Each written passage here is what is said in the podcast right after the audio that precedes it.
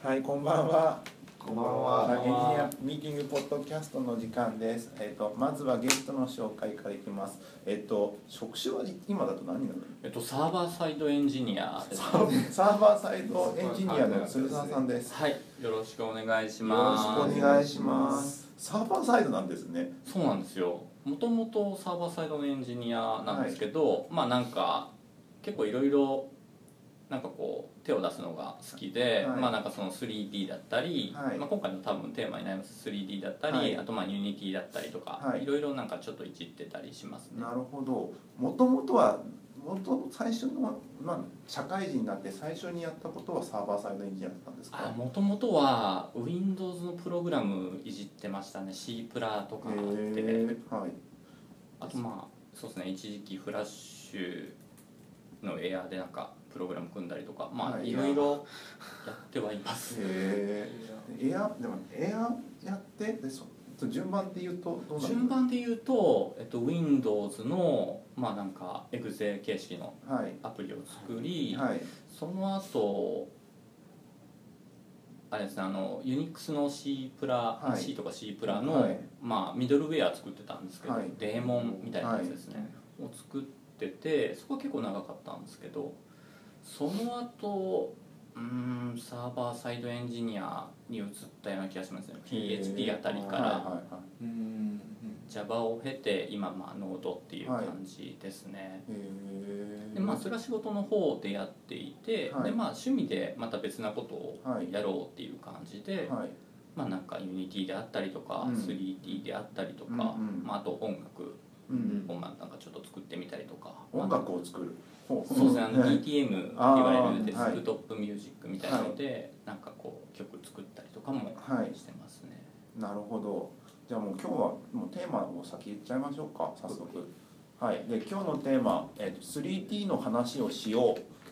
はい。で 3D が 3D っていうかマルチメディアなマルチメディアですね。本当に何でもありです今けど時マルチメディアっていうもいやいやいやいやいや言葉的には普通の一般一般名詞だから大丈夫じゃないですか。うもう世界がマルチメディアにしてるからもういい。マルチメディアって久しぶりに言葉として聞いた気がする懐かしいね。懐かしい。感じがするですね。ですですよねで 3D に関しては、えっと、ふ普通に独学だったそうですね。もともとちょっと個人個人的に始めたんですけど、うん。なんか一旦挫折して挫折をでえっと3年前ぐらいかな。あだいぶ最近だね。デジハリに通はいってはい。1年ぐらい CG 科に通ってました、おでまあそこでマヤ習うついでにまあ、課題作成したりとか、はい。あとまあホホビーユーザーな感じなので、はい。まあ、自分でなんかモデリングしたりとか画像を作ったりとかっていう感じですね、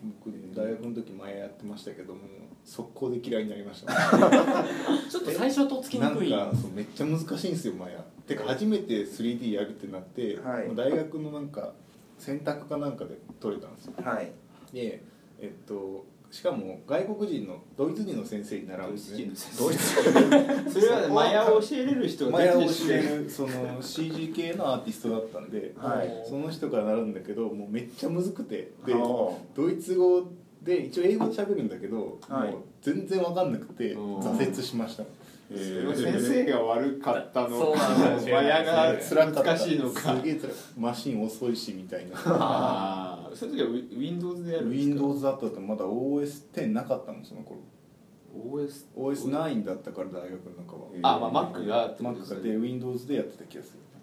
結構 3D のソフトは Windows がメインなんですよ、そうなんです OS ねが。へー。どうしてもグラフィックカードを差し替えたりやっぱり Mac だとしにくいじゃない？ですかあーマウスあれなんですよね。ありますよね3ボタンマウスとかなんそうでねですすね。基本3ボタンマウスですね、謎なんえですよ3ボタンマウスなんですよえそれは3ボタンじゃない。操作がそもそもできないみたいな。3ボタンをメインでソフトが組まれてるのでそう2ボタンでもできるんですけど、はい。なんかしショート別にそうなんですよ。ボタンを押さないといけなかったりとかであ3ボタンがやっぱり謎メインいいって感じです。なだからるほどレーザーあの光学じゃなかったしね。ああボー。ルだあこれこれこれこれこれ。すげえ辛あれかっったてなんか埃が溜まったこれ溜まってくやつちょっと行き過ぎちゃったやつですよね 3D だから Z 軸みたいなのがあってそこをうまい具合に動かすのにボタンが3つ必要だったりするってことなんですか？なんかそうそうなんですそうですね。あのカメラの動き的にうんこの横ね。うん。XY 座標でこうはい。カメラを動かしたりとか、はい。あとズームしたりであるとかはい。ある固定部分からうん回転してみるかとかまあいろいろなんかやり方があるんですけど。光とカメラっていう概念があって、はい。ね、わけわかんなくなってくるんですよ。俺は今どこを向いてるんだ タブレットとかでこうくるくる回してるやつとかなんかよ割とくない。もそうですね。えっかと、タブレットを並行して使うこともあるんですけど、マウスとタブレット両方使うみたいな感じまあ、そうですね。う場合によってって感じ。CG の人ってこっちも使えるもんね。マウスこっち。え左手で使って右手でタブレット使うみたいな。そういう人で両利きなんですかその人は？それともそういうふういやにもう訓練？慣れたんじゃない？多分キーボード打てるやん普通に私たち。それと一緒でこっちに慣れたんじゃない？FPS だってキーボードとマウスを使いながらじゃないですか。慣れじゃんああいう感じなのかな？俺やったうん両方やったことないんだけど実は。なんかあの前あのシネマ 4D ってあはい。やつ大大学の時 3D の授業がたまたまこう入った時に Mac ではシネマ 4D なんか使えるからって言ってシネマ 4D だったんですよ、うん。なんかその時に全然3ボタンのマウスの感じじゃなくて普通にこうなんか、ま、Mac で使ってる人がすごい多かったんですけどやっぱそれだと限界がいつか来るみたいな感じなんですかあいやまあでも2ボタンでもできますよ。なんかプラス面倒くさいだけ。このコマンドキーを押せたとか。なんかそんな感じになると思うんです。へなんかそう極めていくと。やってるとなんかね FPS やってるみたいな感じよ。そのあー。3D 空間で視点をぐるぐるしながらうん。こうなんか形作るから自分の視点をこう動かさなきゃいけないわけじゃん。グググって動かしてで物を操作するから。なんか酔っ払う酔っ払ったようなイメージがあったんですよ。なんか酔っ払車酔いじゃないですけどこうこう思う通りにその視点が変わらなくて。あのね下から覗きたくなるの。うん。こうやって。あ 変わんないんだけど。下から下からでもうまくいかなかった。カメラを操作するっていう概念が超難しかった気があー。へえ軸が逆なやつとかないですか？たまに軸が逆。逆軸がなんか Z 軸の軸が逆とかソフトによってソフトによって逆だったりしますね。なのでなんかおか片方でモデリングしたやつを別な方のソフトに持っていくと Z 軸が逆になったりとかっていうのがあります。しかもなんかね微妙に動きとかもねプログラムできなくってなんかねその設定値で動かさなきゃいけないんだけどそれがもう面倒くさくて泣きそうになってたもんなんかすごいスリーとか愚痴ばっかり言ってる。えなんか今はもっまと多分よくいろんななんかうまくできたなと思あ前は普通に学校で習いますっていう時にそのハローワールド的なやつって何から学んでいくんですか？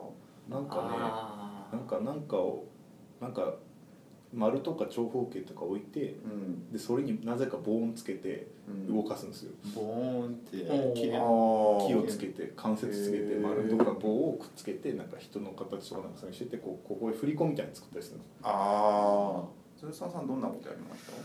僕どうだったかな？まあなんか最初に最初は結構その丸だとかはい。四角みたいなのを、まあなんか 3D 空間に配置してはい。同じようにまあちょっと動かしてみたりしたかもしれないですね。うん。防音までは入れてないような気がしますけどうん。まあ防音じゃなくてもそのアニメーションみたいなのをはい。まあなんかそのキーフレームっていう感じで、はい。その座標をまあ0フレーム目はここはい。60フレーム目はここみたいな感じで、えっと、移動させることができるんですよね、はい。キーフレームを設定すると、うんうんなのでそんな感じで四角をなんか動かしたりとかうん。やったかもしれないですね、へアニメーションが最初になっちゃうんですか？なんかモモデリングっていうか形を作るところからが最初ではなくて。多分一番最初はモデリング、うん。モデリングも最初らへんに入るんですけど、うん。一番最初はなんかこんなもんっていうようなのを見るために多分スフィアとかうん。結構その使うんですね。四角だったり丸だとか。うんうん。をそうですね。なんか丸を押したり引いたりして形作るとかあるじゃないですか、うん。こうやって。なんか押してダメなら引いてみろとかあるんですよ。何それ？するとなんかその曲なんかこう引くとなんか丸から作って、はい。まず顔を作ろうと思ったら丸ああ9を置くんですよ。はいはいはいでそれをはいなんか押したり引いたりして形を変えていくんですよ。なんか丸のそのプリミティブな形があったらそれがなんかそのポリゴン的にめっちゃこのパスがいっぱいできてきてそこを一本引っ張るとその丸からなんか突き出るなんかはいとんがり棒みたいな感じが出たりとか。でそのポイントとポイントの間を保管してくれるからなんか直線じゃないからはい。なんかなんかキュッてやるとギュインっていっちゃうけどクックッてやるとなんか滑らかにこういくみたいな線が作れるんですよ。でそれが面倒くせえと思って。説明しづ音らいやつだけだと分かんない難しいかな。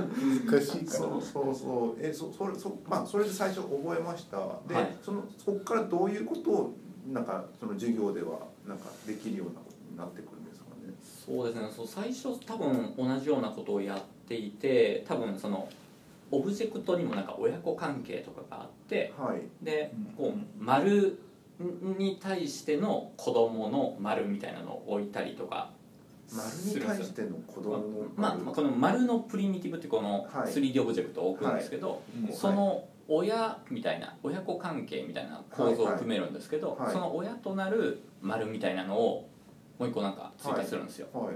で子供の方をちょっと引き離して、はい。例えばその太陽系の太陽と地球みたいな関係で、こう太陽を軸に地球がこうくるくる回るみたいなアニメーションを組んで、はい。でまあなんか見せたりとかはい。レンダリングしたり、あ感じですね。あなんか相対的に関係を持たせてそれによってそいつの中心に回るとかそうですね。なんかどう回すとかそういうのを設定できるんですね、うんできますね。できた気がする。へえそういうのを少しやってた気がして、はい。その後多分少しレンダリングしてみたかな。その 3D 空間に配置してるだけではなくて、はい。実際にそのピングだとかうん。画像に落とし込むのをまあレンダリングって言ったりするんですけど、うん。まあ、そういうのを試してみたりとかしてた気がしますうね。ん。なんかふあ一番最初自分でやってみて一一旦挫折したって話があったじゃないですか、なんかどこでどういうところで挫折したんですかやっぱり最初マヤ使ったんですけど、はい。当時はもう書籍があんまり充実してなくてあーうん。あったんですけどすごい難しかったんですね、へ佐々木さんと一緒のこと言って聞いてても分かんなかったからね。手 で手取り足取りをしてもらうんだけどうんすっげえ難しくてもうなんかなんでそのそうやってやればできるのか分からないっていう。へでも今とな今となっては結構本とか増えたんですそうですね。最近はマヤも増えたと思いますし、うんうんうん。当時はそのバージョンがなんかその書籍がまあ少ないのもあってはい。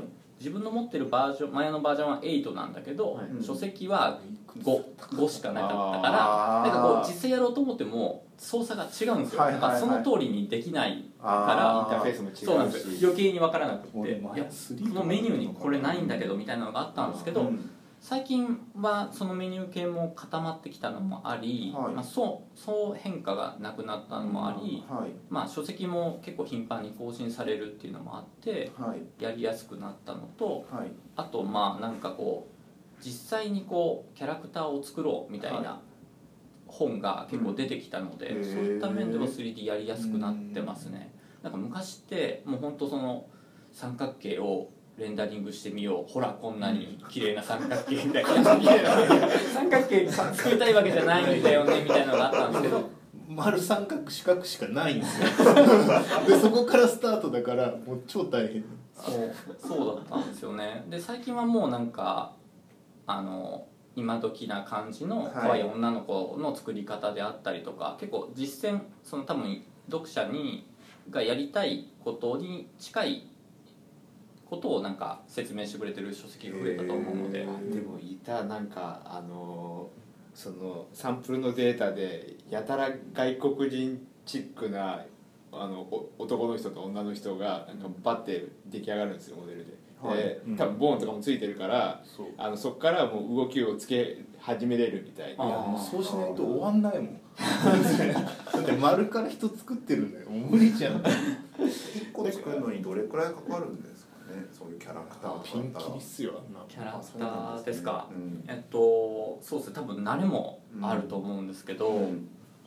多分詰めていくといろいろあるんです。まあなんかこう、細かいフォトリアルなはい。人間だったりとか、はい。そのアニメっぽいキャラクターだったりとかすると思うんですけどはい。ぱ顔が結構時間かかると思うんですよね。体なんかははい。結構慣れてくるとはい。早いと思います、みんな一緒なんですかやっぱ体とかって。最初はなんかこう作り方にもよるんですよね。なんかこう腕だったらこうボックスみたいなのをこう伸ばしてでさらにここまで伸ばしまあなんかこうひ、まあ、肩から肘にかけて伸ばして、肘からまあ手首まで伸ばしてで手首からこう指を1本ずつ作ったりとかやってたりするんですけど、まあ、なんかこう作り方的にもう最初手の長さ1本分はい長く四角作っちゃってあとはなんか肘の関節の部分バンバンってこうぶった切ったりとかするとまあなんかうん。結構早めに作れたりするのであとまあ必要なボーンとかいらんからね。不必要なって動かなかったあ全部完璧な人間のボーンを再現してたらもう日が暮れるじゃない。俺の動く CD は CD は腕しか動かないんだったらもうここしかボーンいらんわけだから。作りもう素材としてのそのどう使うかによって作り方も変わってくる。どこまで凝るかっていうのもあるんですよね。そうですね。どこまで凝るかってあると思うんですけどまあでも大体なんかこうパターンは決まってきてるとは思います。うん。顔にしても理想的なそのポリゴンの配置みたいなのが大体決まってて。なのである程度作ったものがあるとそれをベースに複製して作ったりっていうのは結構あ最近はあるとは思いますね。そうですね。この間ライトニングトークオーバー18できたんですけどはい。あの18金だけのライトニングトーク、はい。そこで今のエロゲー作ってる人がいて、はい。3D になってるんですよエロゲーって。へえでそのエロゲー 3D なんだけどその元絵は 2D はい。でその 2D から 3D にする。なんかライブ 2D みたいなことやってるんだけどはいそれのボーンっていうか 3D モデルはうん。全部共通なんですって。全キャラ。あ同じ同じやつ。テクスチャだけ変えればなんか結構人間ってそれっぽく違って見えるらしいって。で大体一緒でいいんだってボーンとかもほぼ。男でも女でも大体一緒でよくってあそうなんだ。1個作っといてあとはテクスチャでなんか人間を錯覚しちゃう。たくさんモデル作んなくてもなんかざっくりなんか大人子供うん。男女作っとけばあとテクスチャとか上の装飾でキャラ付けができちゃう。っていうへえあとまあボーンとかも共通化したりとか、はい。あとポリゴンですね。そのボリボーンに割り当ててるポリゴンなんですけど、はい。頂点数とかも合わせておくと、うんうんうん多分アニメーション自体が共通化できるんだと思います、へーそこまででき経費削減みたいな感じそうですね。なんかそれ MVC とかあるんですかね。そういう 3D のアニメーションの。まあリアルモデルがそそこに存在してなんますし。かなんかありそうだよね。再利用性とか考えると。ね。なんかフレームワーク的なものがあってこのボーン数で作っとけばここのライブラリ大体持ってくれば大体動きつけれるみたいな。そのフレームワークはありそうですね。ありそうなんか気がする。そういうのも俺もよく知らないけど。ついたりしてるものもありますね。そのユニティの、まあ、メカニズムとかっていうのもあそうですね。なんかそのボーンのアニメーションがあってそれをこうキャラクターに割り当てると同じような動きするみたいなのもあったりするので、まあ、そういうのに近いものはあるかもしれないですね。すごいですよね。一からもう一から作ると途方もない時間かかりそう。あそうでね。でもそのキャラクター1個なんか、はい。まあなんか素体になるものを、まあ、粗い感じでパッて作るのであればなん。か慣れてくると1日とかで多分作れると思いますね、へーあある程度。はななんだろうなんかあの完成度がどれくらいなのかがちょっと分かってないからですけどでドラクエとかでスライムとかいるじゃないですか、ドラクエ10とかで。あれぐらいだったらあれぐらいいけそうですね。スライムとかは多分ある程度簡単だと思うんですけど。まあでもそのモデルだけではなくって、うん。テクスチャとかも多分書かないといスけないのライムってでなんか動きとかあのんスライム感出すのすげえ大変そうだけど動かすとそうあーまあそこはアニメーション。はね液体とか難しいからなああ半液体ですもんね、うんやつは。そうですね。爆弾岩とかの方が簡単。爆弾とか そうですね。表面が動かないものの方が簡単。爆発する時は難しいんじゃないですか。あ爆発も大体あるんじゃない？でもあまあ水テクスチャ作ってで今度はあれじゃない？なんかぶなんか素人だからあれですけどもあの動かすとなるといわば物理表演算というか、うん。そこら辺とかも入ってくるんです。かそのスライムだったらピョンって放った時にちゃんと着地した時にポヨンってななるとことかあったりするじゃないですか。はい。そういうとこもなんか作ったりとかするんですかね。あその多分担当によるんですよね、結構 3D でも担当が分かれていて、モデラーだったら、うん。そのスライムのモデルだけ作る、はい。テクスチャまで書く人いるかもしれないですけど多分テクスチャ書く人はまた別にいると思うんですよね。3D を作るのって、まあ、モデラーがいてテクスチャーがいてであアニメーションは何そうですね。アニメーターって方が多分いらっしゃって、はい。でそのモデルモモデルのモデラーの人はまあモデルモデリングするんですけど、うんでアニメーターの方はアニメーションさせるんですけど、はい。なんかその間その母音を仕込んで、はい。はい。アニメーターの人が動かせるようにするリガーっていう人もいるリガー。リグをリグっていうそのほ骨を入れるだけではないんですけど、はい。実際にそのアニメーターの人がその使いやすいように、はい。なんかいろいろ仕込むんですね。コントローラーっていうのを仕込んで、まあ、なんかレバーを上げ下げするとまぶた閉じるだとかなんかそういうのを仕込む専門の人もいたりとかしてへ確かにそうなるよな。結構分業制なんですよ。へで最終的にそのアニメーションつけたアニメーションを、まあ、何に出力するかなんですけど、はい。ゲームだったらまあゲームの方に、まあ、飛び込むって感じになるんですけど、映像として出すのであれば、うん。まあなんかその最後アニメーションとして仕上げを行うコンポジッターだとか、コンポジッター。なんかいろいろそこはまあ 3D じゃなかったりするはい部分だったりするんですけど、はい。まあ、アフターエフェクスとか使ったり映像なんですねそうですね最終的にオーサリングする人みたいな感じ出口を作る決めるああなんかそうですね。そういった方々が多分いろいろいらっしゃる感じですね。そういうのってそういうゲームの現場は見たことないからわかんないですけどもそういうのをまとめてる、まあ、のって誰になるんですか？多分プロデューサーとかがまとめられてるんじゃないですかね。それは職なのかディレクターなのか。ディレクションするのはすげえ大変そうですよね。でそんだけ細分化されたうん 3D う担当で大大雑把になんか指揮系統のディレクターいらっしゃるのかもしれない。あー。やっぱアニメとかと同じ感じなんですよねきっと。キャラだけ描く人たちと背景だけ描く人たちがいるじゃない、アニメああそうですね。多分モデリングに関しても結構そのキャラものが得意であるとか背景が得意であるとか多分作る人によって変わってきそうですねすごいなんか趣味でやるんだったらばまあ最初ももつさんさんモモデラーなんですか？それとも？ああ別に何ラーって決めてないんですけど。まあなんか趣味でリガーとかすごい変なやつじゃないですか。そうですね。なんか誰どっかからスリー素材のモデル持ってきてこれを仕込めばって言って えでも気持ち悪くないですか？いやでもなんかここのやつをレバーを落としたらまぶたが閉じんだぜみたいなところにニヤってする感じなのはすごいなんかグ仕組みが仕組みがすげえ。要は関節とかそこら辺とかを全部仕込んでるわけですよね。表情筋めっちゃ入れるやつとかでしょ？その一本の顔モデルほとんど入れなくていいのにめちゃくちゃ表情筋入れてすげえリアルに動いてるみたいな。操り人形の紐をどこにつけるかを考えるってことでしょ？そうそうそうそうリガーってつまり。そこに入れたら複雑な表現ができるからこことここに入れればなんかすごいあひゃーみたいな感じで喜ぶようなポーズが取れるぞみたいな感じのことを考えるのがリガーの役目。それを趣味でやってるとなんか 気持ち悪い。仕事だったらなんかそう確かに分業しててもいいけど、はい。そこだけが楽しいっていうでやつもわ割となんかすごいライブラリをひたすら作ってる人に似てる感覚もあるような気がしますね。ですね。いいなくもないだろうけど大多数じゃない気がする。大体モデラーでしょ基本的に違うのたか多分そうですね。その個人的に活動してる人は結構もうなんか趣味で活動してる人はモデラーの方が多いような気がしますね。僕もちょっとやっぱ 3D モデル作るのが好きで、なんかこうガンダムとかちょっと作ってみたんですけど、うん。まあなんかグーグルでこう 3D とかで G セルフってこう打ってもらうと。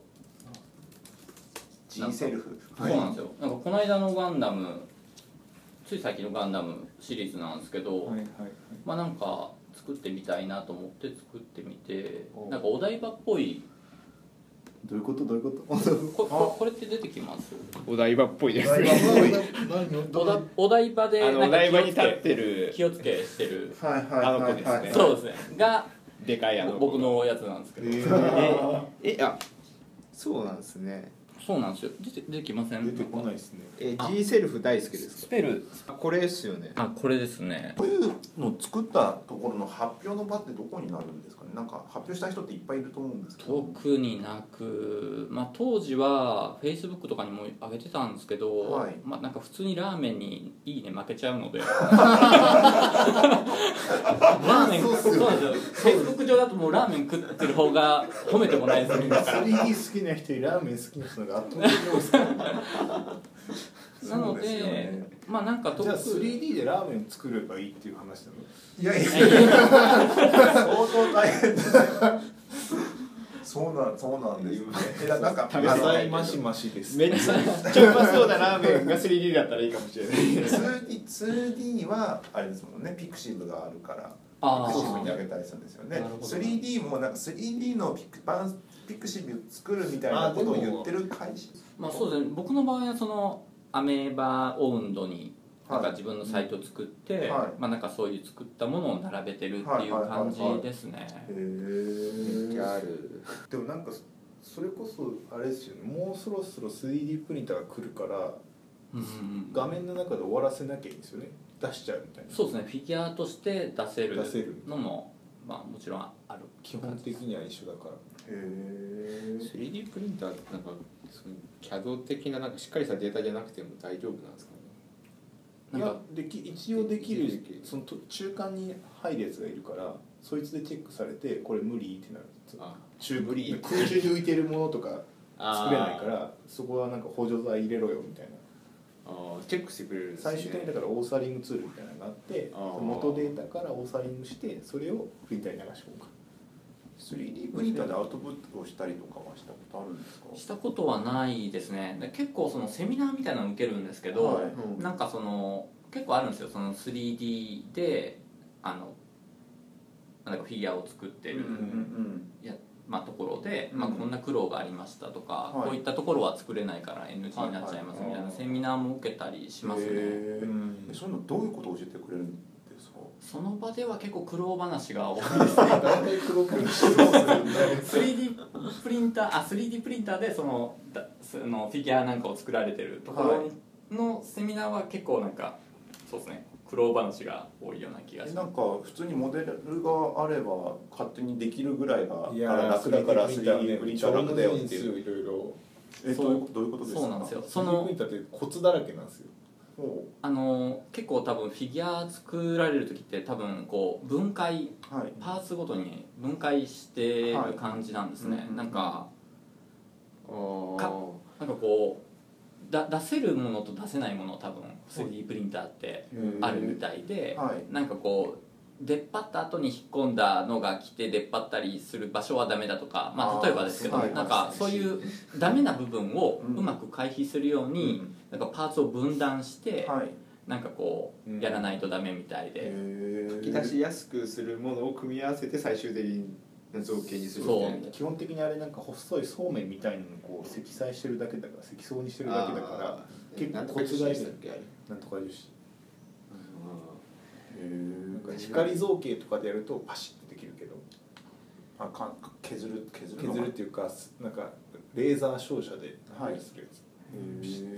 あれあるじゃないですか。3D 手で持ってハンドの 3D スキャナーみたいなやつで顔をこうぐるぐるぐるぐるぐるそれもモデリング関係なくね。いや関係ないですけど あれで。なんかそのまんまあの出力したやつがなんかなんですかねそのき記念写真の代わりに 3D 記念写真みたいなやつやるみたいなのがたまにサービスとかじゃないですか？あります。ああれがそのはい。はいあれ。あれその多分赤外線の中なんだかわかんないですけど、はい当てたやつでその頂点の位置を判定して多分モデリングしてくれるんだと思うんですよ。勝手に。してくれ自動て的にマッピングしてるんですよね確か。うまいこと。そうですね多分マッピングもしてくれてるんだと思います、なんかあれあれこそなんかそのできないやつとか完全無視でモデリングしちゃうじゃないですか出力するときにうん。もう全部1個で、うん。あれは結構いいプリンター使ってるから可能なんですかね。どあれうなんですかそこそこいいねプリンター使ってるけど精度は実はそんな高くないんだよ。まあなんかすげえ綺麗かっていうとなんかじっくり見る感じだからあれテクスチャーにごまかされてるパターンと一緒であれテクスチャーついてないとなんかあんまり似てないコピーロボットだぞみたいな。確かになんか色ついてるから最初から。出た時にもう色ついてますそうそうあれで騙されてるんですよ。ああ実は。うん。まあ騙されてもアウトプットが似てるって思えればまあだからあれをうんなんか等身大まででかくするとすごい違和感あるんじゃない？このぐらいのサイズじゃない？せいぜい。その小ささだからごまかされてる。すげえサイズありますよ確かなんか。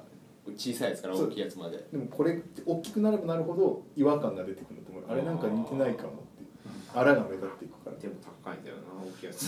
でもメメガネとかスキャンしたらどうなるんですかね？メガネと目の間みたいなのはあー。そうですよね。埋まって出てくるのかそうですよね。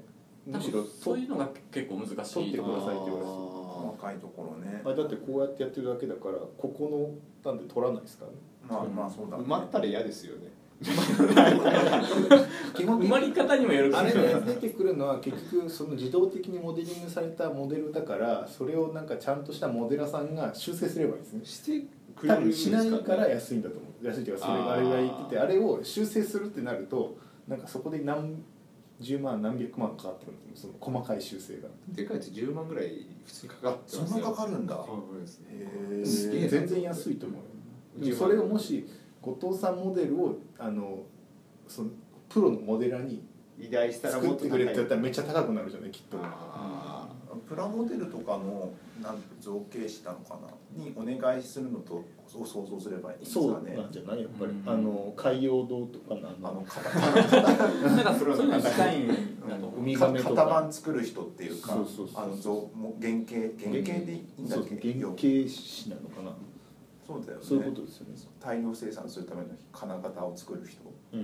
んだよね。だからその作り方製法に最適化されて一番いい分割方法とかガチャガチャの中に収まるはい。形とかにするんですよねきっと。え。ー、でもそこでもそそっちを極めるのとテクスチャー極めるのだとどっちがコスト低いんですかね？覚えるのにあたってなんかどういう用途に使うかそれはもう分からないけど。テクスチャーが役に立たない場合もあるからダメなん両方すげえむずいと思だってテクスチャー作る人ってもう本当になんかその写生がうまい人じゃないですか。まあそうですね。あのそれ絵の技術になってくるんじゃないのもうなんかでもなんか僕の中でバーチャファイター1のあのカクカクなポリゴンが2になったらすげえな綺麗になったのは、うんあれはテクスチャーのおかげじゃないですか、う。んまあポリゴン増えたけど全然。でシェンムーまで行ったらすげえ開発コストかかるんだぞって分かったじゃないですか。あそうだね。あんな背景豪華にするとこんだけお金かかるんだみたいそれはだってもうゲームがゲームもそうだし今のソシャゲのなね。もうそういうふうになってるじゃないですか。うん。ユニティって楽になったんですか？っていうだから裁量が効くようになったんですよ結構。でも楽になったと思いますよ。あの普通にあれですよねオープン GL で組むとはい。もうすごい大変なんですね、であのモデルを読み込むだけでももともとモデルを読み込む機能なんてないので、お自分で自分で作ったことあるんですけど、はい。あの当時ライトウェーブのファイル形式を読み込んではい。自分でそのその頂点位置はい。にその面をはいはい。 OpenGL で再現するってやつなんですけど、うんもうそれだけで疲れちゃいます。ユニティはもうプラグインともうそうね。バンバンバンバン入れればどんどんできてあの Unity 普通にそのマヤのファイルで、はい。一発でそのキャラクター取り込めるのでなんか一から作らずにいいのでもうすごい楽ですね。へ物理演算とかも勝手にやってくれるんですよそうなんです。ツールすごい増えグラビティとかうんも入れないかツールはあれ今ユニ Unity とあと有名なのって何があるんだ Unreal Engine でしたっけ？アンリアルあゲーム系はそそううですね。ねアンリアルやったことないですけど、うんうんうん。とかがあるんですよら、うね、ん、と。 Unity の方がでもなんかあれですよね。なんかその一般的な知名度としては今のところ高いですよね。まあなんか、まあね。だいぶ前にあるだいぶ前からあるっていうのもあるとアン思うんリアルエンジンですけど、も結構昔からあったんじゃないですか？あそうアンなんですかね。リアの方が高いんじゃない？確かユニティはなんか学生とかだと安くなかったっけ？っていうのと、ソソシャゲが流行りだした頃に Unity を支援するみたいな会社がいくつか出たのかな、うん。結構 Unity サポートしますみたいな感じのこと言ってるところがい何年前だ？23年前かな、あったはずなんで、まあ、それで上がってきたんじゃないですかね。アンリアルはどっちかっていうとコンシューマー。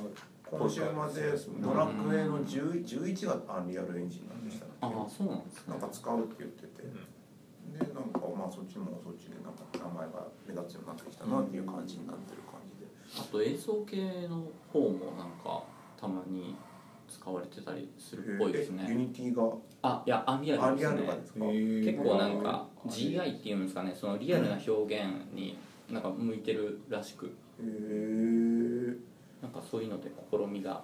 なんかデスノートとか前あれですよね。デスノートのあのデュークがアンリアルエンジンだみたいあなネタが上がってなかったへですでもなんか映像作るのはやっぱプログラミングできると楽だからあいいよね普通の 3D ソフトでやるよりも。うんじゃあそういうゲームゲームエンジンの的なもうなんかタイムライン制御だけじゃもうなんか辛いじゃない。あマヤとかだともうタイムラインしかないからプログラムだと大体こういうふうにコード書いとけばこういうと新しいの出てきたらそれで動かしちゃえばいいわけだなんかやる機会増えてきましたね。ね。うん。な、やる機会が増えてきたっていうか 3D やる機会増えました？いやなんか、まま、身の回りだけどもそういうのを触るって機会が多分増えるんだろうな。3DS とかってどうやって見てるんですかね？あのん？3DS のって 2D じゃないですか実は。はい。2D えっと映像として 3D から 2D の映像を作ってそこから目に見えるところでもう一回 3D にしてるじゃないですか。3DS って、はいはい。はいはい。あれってどういう仕組みなんでしょうね？でも奥行きとかあるから 3D の情報こっちの情報を前に持ってきてるんですかね、うん。まあなんかその奥行きの情報とかあるんじゃないですかね、うん。手前のものはそうそう。どどうこうみたいな。普通だと今の世界だとその結局 3D で作っても画面 2D だからここにレンダリングしていくプロセスでこう最適化するカメラここに置いてこれで撮ればみたいな。3D も 2D に見えるから。でもうん。3DS はもうここの出口が 3D だかうんうんうん。らややこしいやん あだからそのあれですよね。 Oculus とかもそうですよね。あれどうやってやるんですかね。 Oculus ってなんかよくよく見かけうん見かけるっていうかなんだっけあのなんなんだっけ何カードボード。カードボードか。アンドロイドのカードボードってあって、なんか YouTube かなんかが360度見れるとかあるじゃないですか。あれ超疑似疑似じゃないですかあれ。ん単純にレンダリングするにカメラを2つ置けばいいのか。あそうそうそう。で撮るのかあ解決しまし何も俺の話か噛み合ってなかったね今ね。自己解決。自己解決。カメラを2つ用意すれば片方がそうですよね、うん。今まで1個で 1, 1画面にやってたのをうん。2画面にしただけですね、うん。そうっすね。そうカメラってそのモモデリング作る時にな意識するんですか？カメラってどのタイミングで出てくるカメラ意識しますよ。意識ししてカメラに映らないっていうかモデル適当ですもんテクスチャとか。多分そのレンダリングする過程ではい。カメラをまあなんか使ってはい。くると思いますね、うん。まあなんかモデその場合によってそのカメラを意識してモデリングするとかあるかもしれないですけど、多分最初カメラを置かずにモデリングだけはい。やってしまって、はい。そう。で僕映像学科だったから、はい。最終的に出るものがこういう映像作れたからカメラ最初から固定しとくんですよ。ほう。そうすると裏側めんどくせえなと思ってテクスチャ貼らなくても最終的にアウトプットが映像だからそれで OK だったの。へゲームとか試せるだからだからゲームの 3D 空間だとちゃんと一から作んなきゃいけないけど裏ももちゃんと意識しとかないと。アウトプットがなんか映像だったらばそこら辺なんかここら辺は省略していいよみたいな感じのが。だからこっちのカメラだけ見てうん見える部分だけで、先にそれだけ決まっててそれに合わせて作っていく感じになるからそうそう。なんか作業作業工程がなんか若干逆になる感じになりそう。なんか映画のセットみたいになってハリボテになってる可能性がある、そうだよね。裏裏側。側見たらテクスチャがクシャクシャクシャってなってるみたいななんかクシャクシャクシャクシャあるもんねたまにゲームとかでグランツーリスモで壁に練りそうですよね込むバグみたいなのが昔のやつあって、それでいくと裏側の世界が見れるそうですね真っ黒のうん変な感じですね。そうそうそう。ああいう感じああいう感じだと思う。へえ。不思議。えすごいすごいですよね。なんか用途によって変わるから何とも言えないですけど。そうですね。結構用途が幅広いですよね。本当今は。そのやりたいものによって。うんうんうんうん。一般的にはその 3D プリンターが本当にもっとすごい使えるようになってきたらなんかその 3D のモデルのデータとかがもっと身近に感じるんですかねそうですね。のデータ自体あーどっかの会社アメリカかどっかの会社がもう通販せずに 3D プリンターだけ置いといてデータ送って吸っちゃうみたいな。輸送コストがもうないいやないから。うん。なんとか会社だったか忘れちゃったけどなんかであった気がする。3D まあモデラーとかで神みたいな人って何ができる？んですかね紙神 モデリングできるんですよ。それスーパープログラマーは何ができるんですかねって同じじゃないですか。いやいやいや。何って言われてもみたいな。すげえすげえ。んすよみたいな。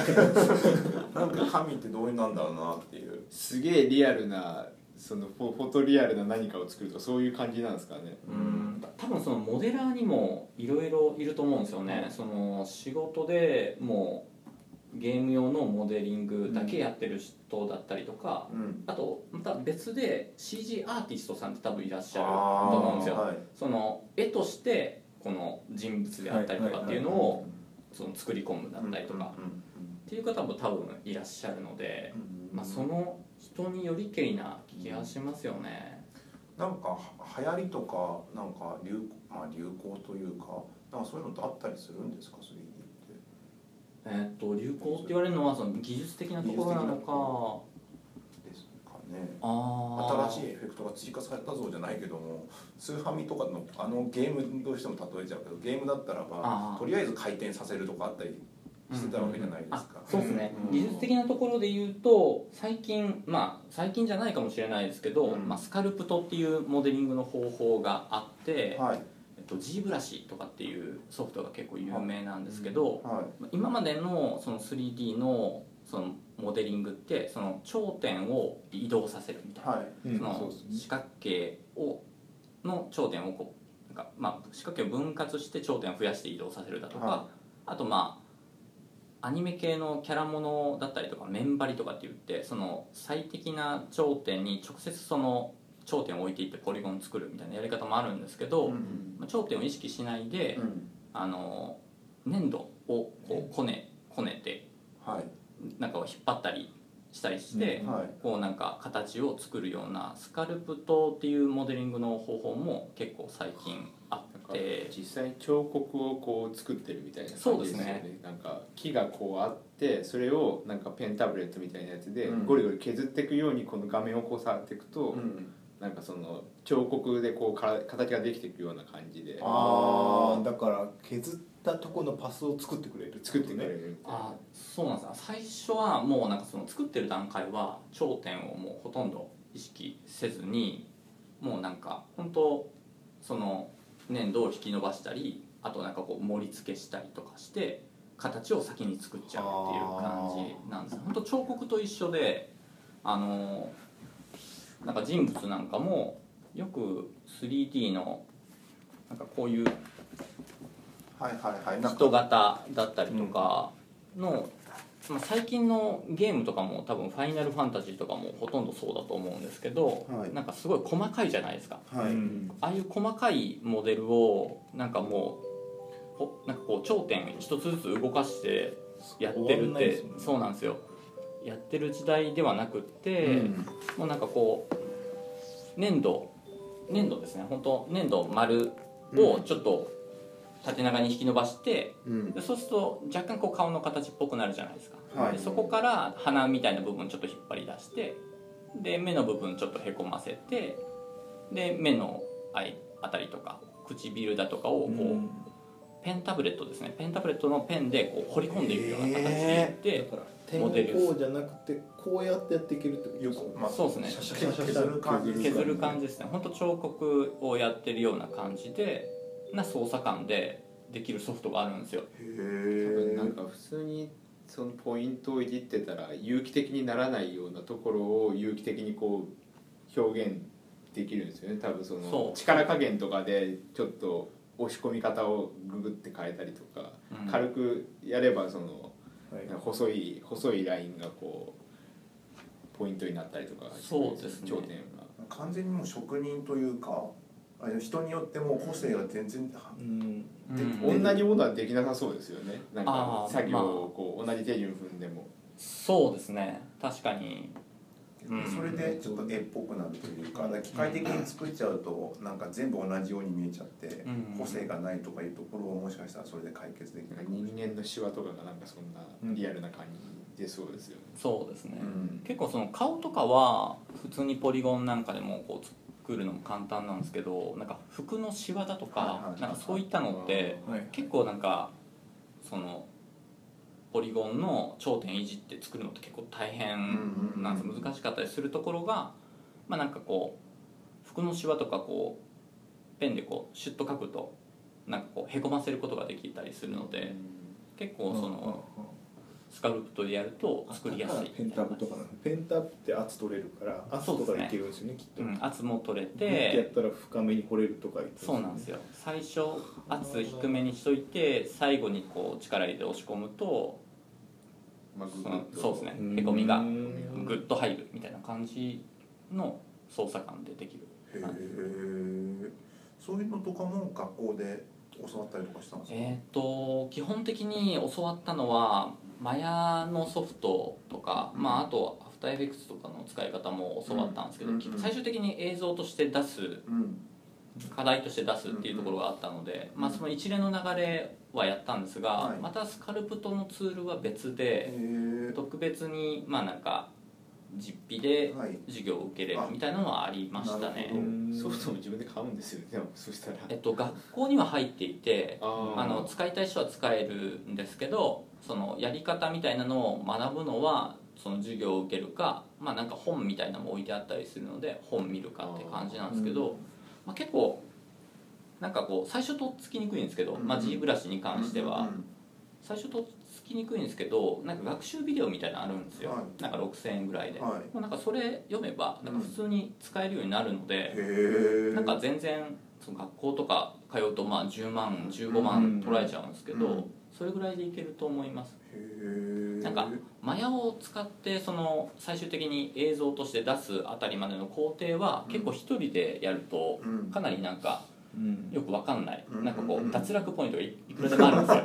なるほど。なんか途中でわけわからんくなったりとかなんかソフトってなんかこうあるモードに入っちゃうと、そこから抜け出し方が分かんないとかあるじゃないですか、うん。そういう脱落ポイントが結構あったりするのがまあなんかサポートしてもらえるので、うん。うんなんか、ま、マヤを使ってその映像まで出すみたいなところは昨年学校とかい行った方がまあいいかもしれない、い行っていいところはあると思うんですけど G ブラシ程度なあればもうなんか自己学習で結構どうにかなりそうな気がしますね。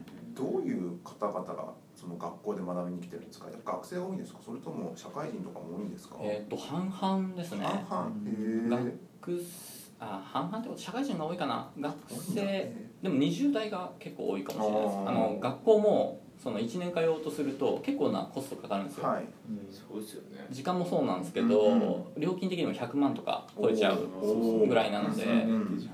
なので学生って言っても大学生まあ二十歳超えたような大学生であるとか、うん。あとまあ27ぐらい結構その転職あを考えてる転機の結構年齢の方ってあるじゃないですか、はい。はい。そういった方が結構多いですね。へえすごいななんか。そこで覚えてる感じそうですね、うん。なんかもう全くやったことがありませんっていう人も結構多くって、うんでまあそこで学びながらなんか就職までサポートしてもらえたりするので、なるほどね。え鶴沢さんみたいにはい、趣味でっていう人ってどのくらいの割合なんですか？まあでも2割ぐらいですかね。なんかちょっとやってみたいっていう人も含めれば3割、まあ、もうちょっといくかな。4割ぐらいいくのかな。結構いるイメージです、まあ、できれば就職したいけどまずはちょっとやってみたいだとかっていう人もいると思うんですよね。実際に自分の職にしたいってとこまでは特にないんですか？ああ僕の場合ですか、はいはい。僕の場合はえっとそうですね。すごい興味はあるんですけど、うん。なんかこう最終的にうんこの 3D でモデラーだったりなった場合と、うん。今のまあなんかこうエンジニアやってるのと、最終的にもらえるお金あんま変わらない。ってところがやっぱり正直なところかな、はい。多分 3D の方々も結構もらえるとは思うんですけど、普通にこうソフトのエンジニアやっててもうん。それなりな額はもらえるので、だから転職する意味があまりないっていう感じですね。うんなるほどね。へえリアルな話ですリアルですね。最終、はい。最後は結構リアル。ですね。そんな感じで1時間ぐらい経ちましたねこれで。よいしょ。でも 3D やれると今後はいいんですよねきっと。今までアウトプットするとこが少なかったけどアウトプットの場がどんどん増えてきそうじゃないですか。ううんん。広がりそうですね。それもあるしさ、まあ、サーバー僕もサーバーサイドエンジニアなんですけども、もう周りの人たちの喋ってることが分かんなくなるの辛くなるじゃないですか、その 3D とかがなん。か入ってきた時になんかねあれなんかデザインだどうこうとかフィクセートとかの話とかもうついてきてないから僕はもエピクセートって別にどうってことなくないでうすか？いや触ったこと全くないから。あのいあのなんとなくは分かるよ。何でしたっけ？ポップでしたっけ？もう。あ昔はいはい。あ一緒ですって。ちなみに僕も今分かってないです。ピクセートってなんかワーキングモックを素早く作るみたいなアプリの。そうなんです。あれって動的なソフトウェアの動きとかをこう結構さっきのモモーション系のツールと同じようなインターフェースでどんどん作っていける結構アニメーションが充実してるってだけでうんうんうん。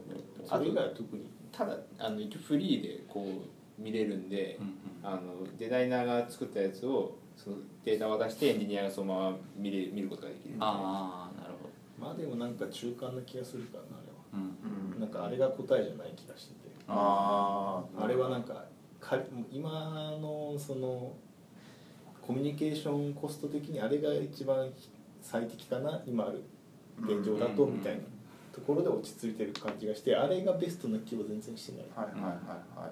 普及すればまあなんかある程度こう使われるようになればまあいいなんんじゃないかなかコードとかまでちゃんと出てきてくれるような方がまだいいよねみたいな。もうコードかけちゃう方が。コードとかになっちゃうとさうん。なんだサイトページビルダーなんだっけホームページビルダー。ホームページビルダー。でもなんかね僕そっち側の方が来るんじゃないかって気がしてて。でもありますよね。その動きをその SWIFT のコードに吐き出したり CSS のコードに吐き出したりっていくつか対応してますよみたいな言ってるだからツールが。3D の動きが基本的にああいうソフトでああいう UI でコードが吐き出ししてくれてるだけであってそれって別に普通のウェブもそうでなんかた UI とかの問題に気がするコードっていうコードっていうインターフェースが難しいだけでうん。コードじゃないもので最終的なアウトプットができればいいんじゃないっていう。なんかビジュアルプログラミング的なものとかが 3D って結構ビジュアルプログラミングに近いじゃないですか。このボーンにこのパラメータセットしてこう動かせばこう動くよねみたいな。うん。ああいう感じになるんじゃないかななくてもパラメータさえ見れればいい気はしますけどね。うんだってコード吐き出しちゃうと対応してないやつにその実装するのが大変じゃないですか。でもなんか。 React のあれとかあるじゃない？ React のコンポーネント作るやつとか、い。マテリアルデザインのコンポーネント作るやつもそうだけど多分あそこら辺があそこら辺がもう多分2年後3年後き来る気がしてて結局なんかウェブデザインの問題とかってデザイナーが作るんだけどそこからエンジニアに委ねてまたチェックするみたいなプロセスがある気がしててそれってなんかデデザイナーにとっても不幸だしエンジニアにとっても結構不幸なとこがあるの。よで React とかが何をやってるかっていうそのコードの部分と見た目の部分をなるべく分離させようみたいな。でこっちはデザイナーにやらせようっていうんで JSX とか出てきてるわけでああいうなんだろう中間のコードみたいなのを作っといてあいつを生成するのに最適な UI を作ればいいだけど今 JSX みたいなコードで書いてるからエディターで書くよねってなってるけど JSX だったらこっちの UI でもいける。だからインターフェースビルダー的なねうん。ああいうものを作ればいいんじゃないいうのに多ウェ分ブとかそれでいいですけどアプリとかどうするんですか？アプリも一緒だと思うよ。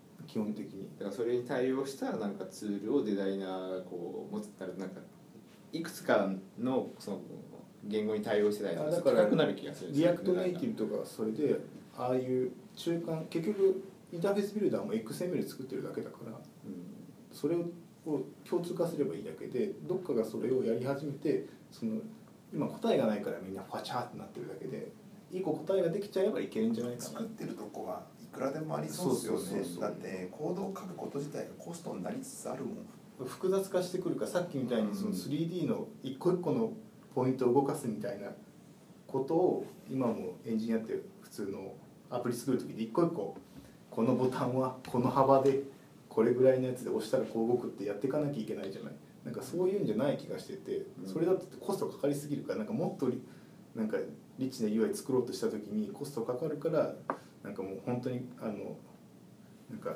さっきのスカルプみたいな感じじゃないけどそういう感じでデザイナーがこう思ったらこう動かせば作れちゃうみたいなツールが出てくる気がする。それなんかそのツールが出てきたらそいつが行くって感じな気がする、もう全く後藤さんがポカーンとしてる。なんかいやなんかそれって前からそういうのあるじゃないですか。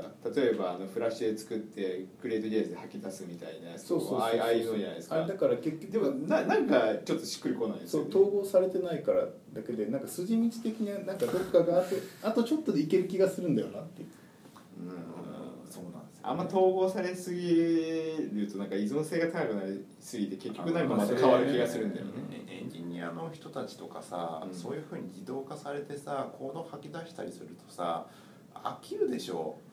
なんかさそういうの。エンジニアをデザインウェブデザインしなくていいんじゃないかいって思う。なんかコードを自動的に吐き出すとかやってるとさ一定数飽きるでしょ。なんかなんかコードを吐き出すっていうかなんかコミュニケーションツールとしてそういうあのなんかモックアップツールがあるだけでいいのかなっていう気は。それだからでもそれもしそれがなくてコードが吐き出せたらデザイナー雇ってるだけでできちゃうからコストかからないですね。このコミュニケーションを仕事にしてるやつもう完全に堂々巡りになってたからもういいや。はいそんなわけで51回目。しこんな感じで。どうですかね。あの50回目でした。これ結局前回は50回目だったんですよね、地域がね。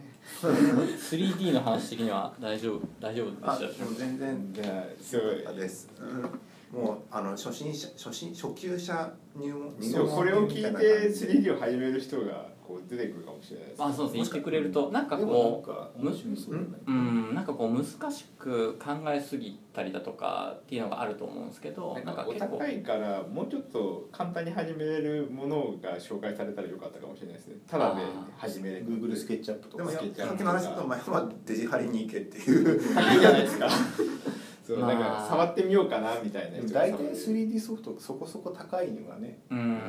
そうなんですよね。なんかその無料無料で使えるブレンダーとかもあそうって、ね。まあ結構使えるんですけどなんかたまにブレンダーですげえやつがいますうから、ねんそうなんですよ。なんか映画作ってる人とかすげえ初期の頃からいましたよねそうだからブレンダーで動きとか頑張って作ることって Unity よりもはるかに面倒くさいのよそれを頑張ってやってるからえブレンダーだけでこんなことできるんですか、みたいな。うんなんかちょっと操作が特殊なんですよね。すごいキーバインドめちゃくちゃ覚えたのに2週間後に全く触れなくなってた覚えがあります。ね。